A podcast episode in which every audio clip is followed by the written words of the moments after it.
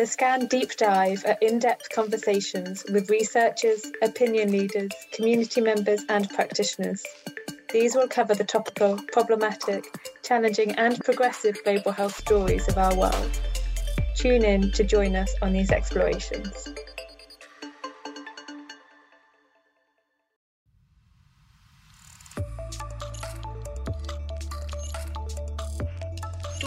World Drowning Prevention Day on July 25th, we present a deep dive episode from the George Institute in which Dr. Jagnoor Jagnoor discusses the table of influence in drowning prevention with global experts.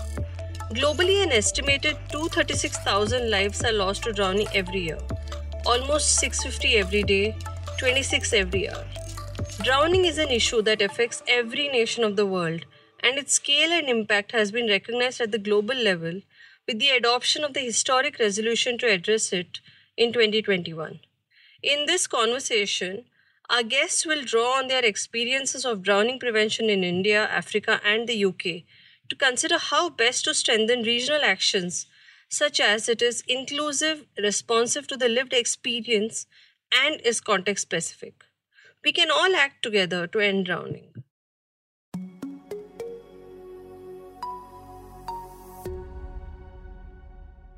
Today is about acting inclusively to prevent drowning. And our three speakers are Dr. Tanu, Professor Olive, and Danielle Obe. And we're really looking forward to the conversation. So, a quick introduction. Dr. Tanu is a Deputy Director General Health Services, Ministry of Health and Family Welfare, India. She's a public health specialist trained in medicine with a specialization in community medicine. She joined Central Health Services, Government of India back in 2007 and has had phenomenal contributions at national level, shaping national trauma care and burns care program with the ministry. Presently, she's coordinating the efforts being made by the Government of India to establish emergency trauma and burns care protocols and guidelines. Uh, you would almost think that she has multiple clones, uh, as she also leads a National Center for Vector-Borne Disease Control and monitors 19 regional offices of health and family welfare spread across the country. So, welcome, Dr. Tanu. It's great to have you here. Our next speaker is Professor Olive Kobusingye, and she's an accident and emergency surgeon. Uh, she's an injury epidemiologist and a published author. She is director of the Trauma, Injuries and Disability Program at the Makerere University School of Public Health in Kampala, board chair of the Road Traffic Injuries Research Network, and co-founder of the Great Outdoors Uganda. And we at the George are very fortunate to have her as a distinguished fellow with the organization. Uh, lastly, we have Danielle Obe. Uh, she's an accomplished business change and integration management consultant. Uh, she's one of the four co-founders and the chair of the Black Swimming Association, a nonprofit organization and first of its kind set up to highlight the value of swimming as an essential life-saving skills for all communities. The organization works to promote the education of ethnically diverse communities of African, Caribbean, and Asian heritage on water safety, drowning prevention, and the benefits of aquatics. Great to have you all. One of the reasons that we are here is that 25th of July 2022 is we will be commemorating the second World Drowning Prevention Day, which was so declared by the United Nations resolution uh, in 2021 what does the resolution really mean at the country level? Uh, thank you, Dr. Jagnoor. Uh, that's a very, very important uh, question here. In India, we feel that UN uh, resolution on drowning prevention, it will mean a lot to us because this issue will uh, facilitate uh, the momentum in the program regarding drowning prevention, which is really not taken a lot of policy attention so far. So we have seen that it has happened in the regions with WHO situation assessments also, and it helps set aspirational goals and will help in setting a roadmap for the country. And it will actually be very important for us to have this kind of declaration uh, to help us build better preventive strategies in drowning. We were talking about the UN resolution, and I wonder as a grassroots, as a community organization, as the bridge, what does this UN resolution mean for you. Um, how do you think this resolution facilitates some of the activities that your organization is taking, both at grassroots level as well as the boardroom level, Danielle? Equal access to you know essential water safety, water awareness, you know, water safety education, drowning prevention, but what we are dealing with is more about equity, equitable access. Where is the community? Where are our beneficiaries? The work that we do, we obviously we sit within policy, but we also work very closely into communities because there hasn't been that bridge. Now, for forever. If you turn around and you ask someone in the street and you see, ask them, you know, when is World Drowning Prevention Day? I, I dare say they wouldn't know when that is.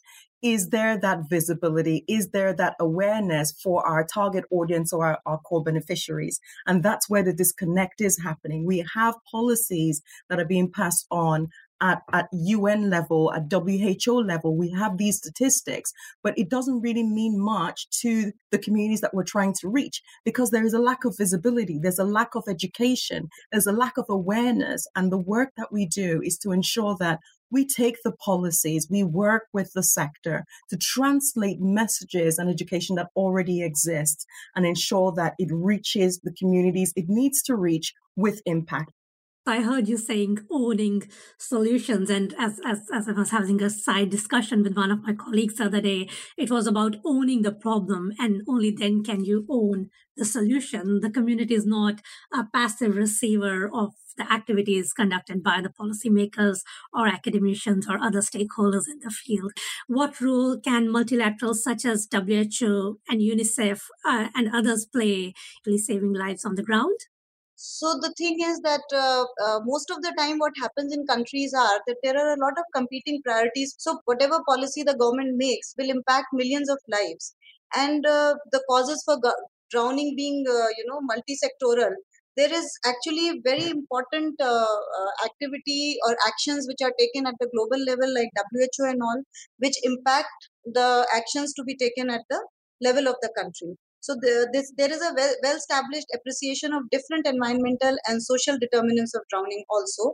We have a good understanding of sectors involved in drowning prevention, but if the call comes from WHO and the WHO documents have been extremely useful, as have been the other uh, documents that are useful in forming our own policies which are suited to our healthcare systems in the country. So these all activities help definitely help us a lot to sustain the effort, energy, and gives us more enthusiasm to the program managers at the ground level. Thank you. So you just mentioned WHO. If there was one ask from the stakeholders, what would that be? If we were trying to make it a more inclusive effort, India was part of the regional report on drowning prevention. And while we were working for the report, we realized it is so much multi-sectoral and so much cross-cutting right from the national to subnational to local levels. India being a diverse country, we really need one, uh, you know, uh, national framework for drowning prevention, and then we need to go down to the states and local levels to understand what are their issues and challenges. There may be issues in the data collection or data reporting or management of drowning cases or issues with the legislations. And we are working continuously for the last many years to develop such kind of documents to support the states that all have a different uh, geography, different topography, and different kind of prevalence and incidence of drowning in the country. So, uh, one document definitely will not suffice. So, what we will need uh, to do at the country level is to have some kind of a standard documentation along with the state specific and local specific issues to be addressed in the country. Daniel, it's been great going through the website from Black um, Swim Association, and I really enjoyed some of the stories over there. I would be curious, and I'm sure most of our listeners wouldn't have heard about the association. So I think it's a great opportunity to understand the issue more deeply. What inspired um, the the development of association? The Black Swim Association was set up just over two years ago to initially ensure that we work towards a future of ethnic diversity in aquatics. Um, the, the thinking really was to tackle the underrepresentation that we see in aquatic sports, whether it's swimming or canoeing or kayaking and rowing. And, and that is, is why we, we started the BSA. But very quickly, a year, 18 months into the founding of the BSA, what we found out that was that the issue we were dealing with, we came in thinking about, you know, diversifying a sport, which actually is essentially the only sport that is also a life saving skill.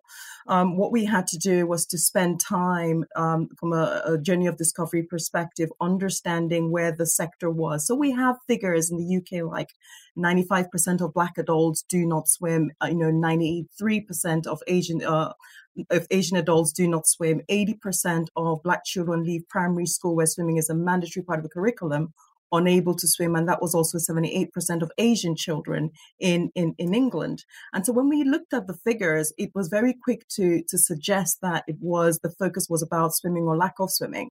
But here in the UK, swimming is regarded as a, obviously a vital life skill from a water safety and drowning prevention perspective. But if you already have a community that is so high not swimming, we then had to go behind those figures. And we very quickly found when we started working, I mean, we started with advocacy, research, education, and support, not just to the communities that we represent, but also to the sector um, that that is struggling, there I say, to reach these communities. So the BSA was set up really as a bridge, a bridge between disenfranchised communities and a sector. When I talk about the sector, it's not just the aquatic sector in terms of sport.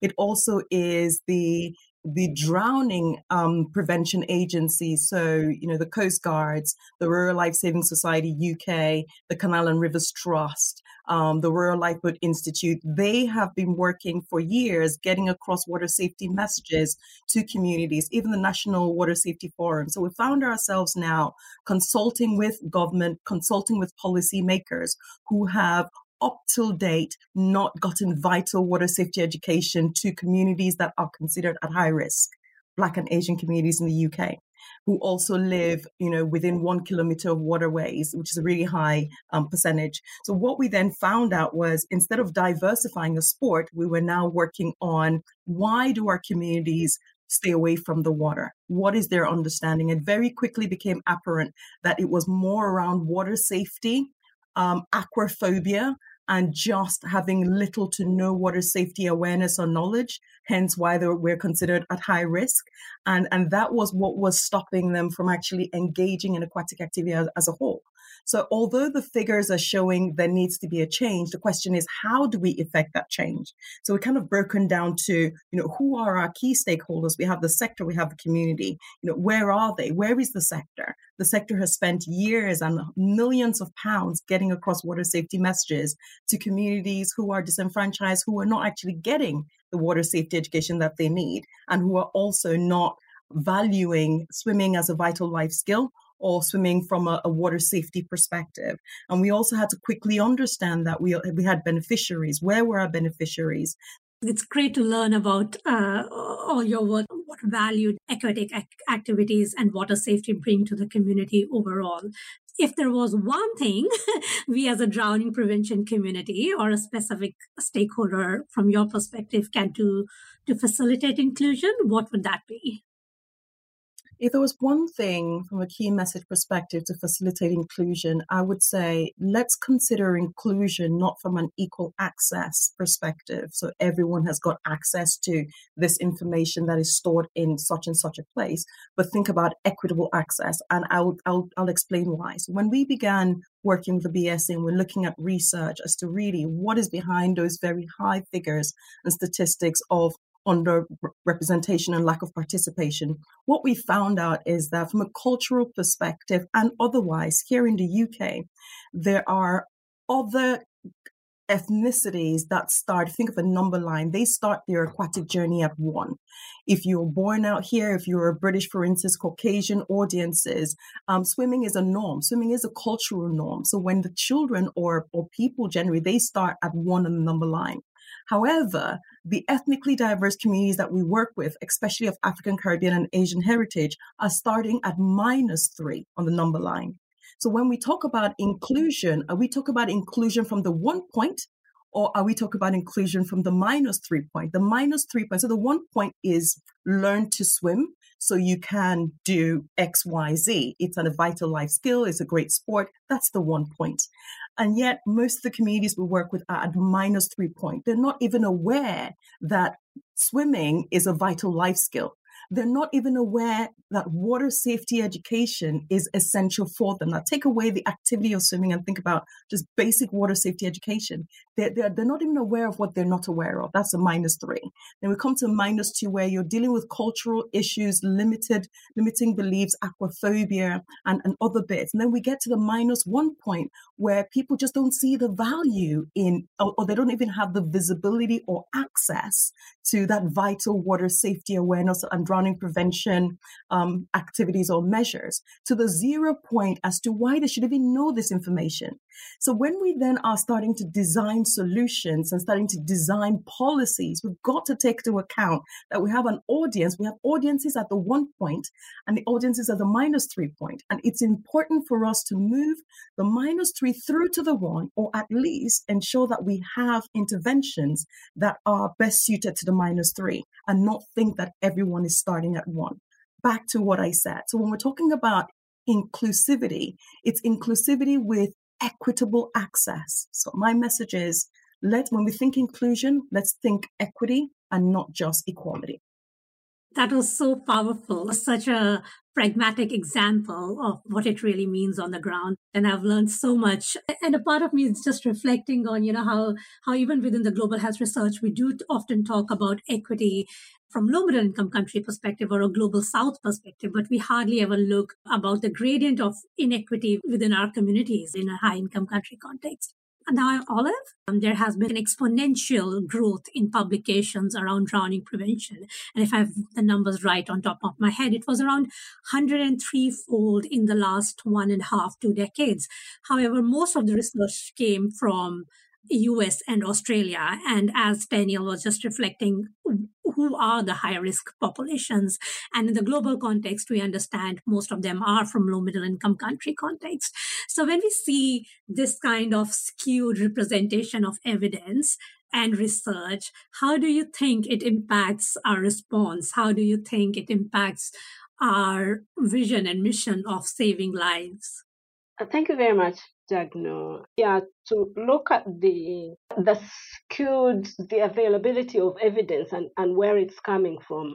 And to also think why is it that is we would have to think about what what's the reason why do we have huge amounts of evidence or, or, or, publications from high income countries about a problem that is actually much more a problem of low income countries? So what happens is when when that's the way the evidence is generated and and is availed then it means that at least at a global level the resources are going to tend to go where the evidence is coming from. They're going to try and address what is clear uh, for instance, if we say, what are the priorities? Those that would make the decisions are going to say, where do we begin? Look at the evidence. And the evidence is going to point to probably problems of high income countries. And so that's where the resources are going to go. Or if there's going to be any form of consultation, they're setting up think tanks, they're setting up committees, they're going to draw from the same populations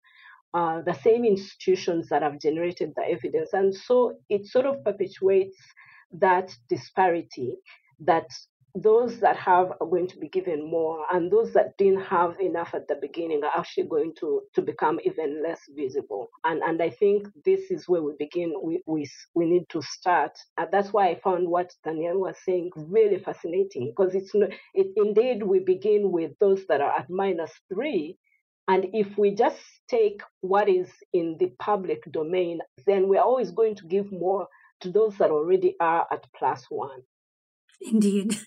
Yeah, it's it's it's intriguing. Where do you start? Because it's such a huge problem, and where, where is the beginning? As the saying goes, if evidence um, is the king, context is the god where, where do we start to turn the tables to make sure that the countries that have the highest burden actually also get the resources they need to generate the evidence so that they can then um, get to the table where discussions around interventions are happening, resources for uh, prevention are happening. Because until we have that, then we can't really approach the table and say we need to do interventions, we need to do prevention. Because then, what are we going to? What exactly are we going to do since we don't have the evidence? And I think the challenge for us in academia is to say we need to very rapidly build capacity within our institutions, but also to be better advocates you know, in some way, evidence generators as advocates.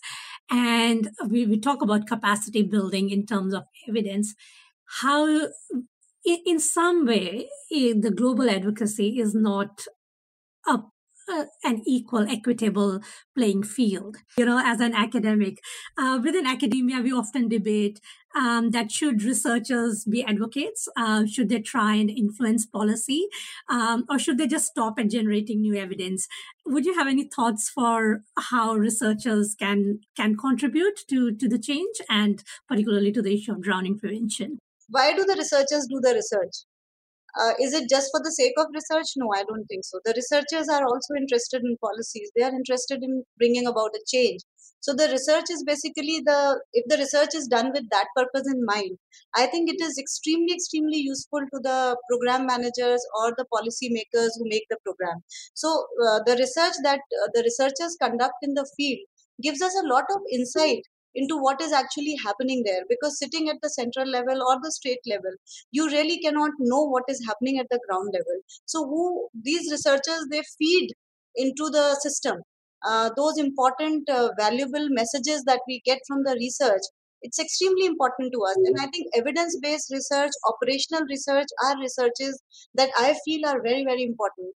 And uh, because you know if you do the there are primary research of course that also helps. But for the program implementation part, I have always felt that operational research and evidence based research is extremely important. This gives us an insight, and it is very important for us to take it to our policymakers and the senior level officers and politicians to make them understand that why this is so important in the country so this, there is no undermining the role of research uh, in every aspect of health and i feel in every aspect of the life so i think we need to be better advocates and say, listen, if this is if you if you use the exact same measuring stick, then we're never going to make the cut.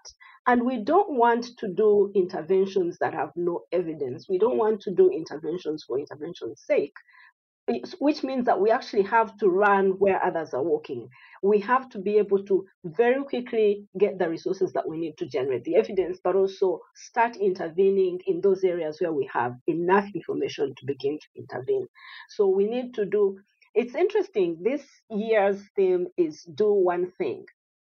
But I am afraid we are going to have to do many things all at once. How can researchers become better advocates? So first, we need as researchers to, to realize that from where we stand, we are called to do many things. We are not we are not just called to get a grant, do your research, put it in a paper, and hope that it gets picked up. And that we we need to see what the odds are against us. Um, I'll give you an example, and um, it's it's I think a rather unfortunate one from from Uganda. So for this year's um, World Drowning Prevention Day, we have an, a local NGO that is in partnership with an American organization. The American organization has uh, the resources, has put up the funding to, to do an event, to, to host an event to commemorate the day. And so uh, we have local evidence. We have the, the, evidence here in Uganda, which is very clear, came out of a national survey on drowning prevention, shows that our problem is lakes, rivers, the fishing communities, and water transportation. And after that, then we have people, uh, um, young people drowning uh, while getting water, for instance, from, from wells, from ponds. It's not recreational. And so those are the things we need to fix. How do we protect fishermen and those that are traveling on small vessels, on lakes, on rivers? How do we protect children that are fetching water? Well, this combination of the American organization that has the funding and the local organization that is in partnership with them have somehow persuaded those in government that this day should be commemorated at an event on an, in an elite international school um, poolside where they're going to demonstrate some water sports. They're going to do water polo. The majority of Ugandans that are drowning have never heard of water polo. What they know is fishing boats. And so you have, so I being the researcher who generated the evidence that should be in use, I'm completely at a loss for what to do with my evidence because clearly it's being ignored. As I do not have the resources to find a day. I could jump in, um, Olive. What, what we have, what we have found as the BSA is that the community needs to own the change it needs to see. We've got to get that's the stakeholders, um, everyone in the room. So by that I say this: we've had the opportunity to move away from aquatic representation in sports and focus on what the evidence is showing us which is the water safety and drowning prevention. So if there's anything we're doing, that's where we're working. So we've moved away from the NGBs and sports, and we're working more with the governments, NGBs being national government um, governing bodies. We're now working with the life saving authorities because the, the data is showing us we're at that minus three. From a funding perspective, we're having to turn down funding from the water sports that you mentioned and focus on having the right partners.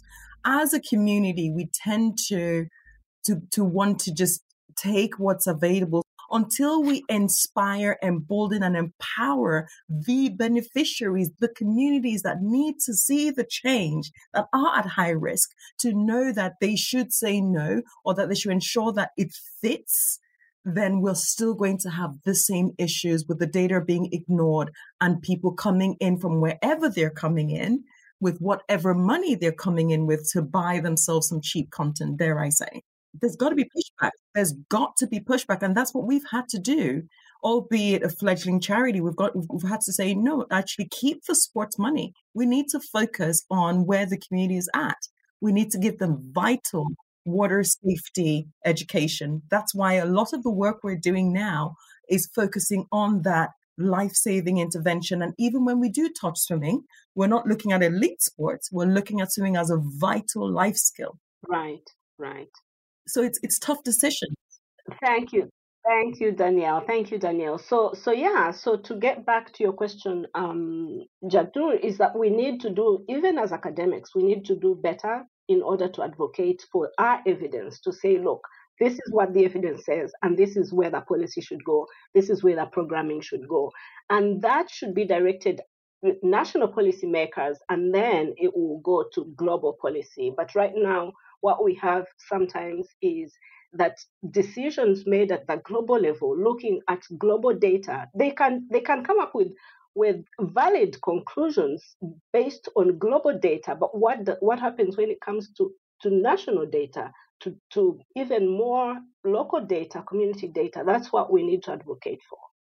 Thank you. And in, in the same spirit, it's in, interesting at times I, as a researcher, I feel I am the foreigner within the community. Is it really even my issue? If it is their issue and, and how far do I go in empowering because in some ways as an academic as a researcher you become an expert at xyz and then when you come to the community um, the community priorities are different which might not align with yours. And that's that's the point of reflexivity where whereas researchers we have to go okay is it my space is, is it the lane that i want to enter and should i be entering it so so yeah really really fascinating um, just on that note daniel may i ask you as well on how, what has your experience been with researchers closely. So, from a research perspective, there is the academic research, there's also the social research that we do with other agencies. But more importantly, what we've done is we have ensured that the communities we are researching on don't become over research, but that they become part of the research team,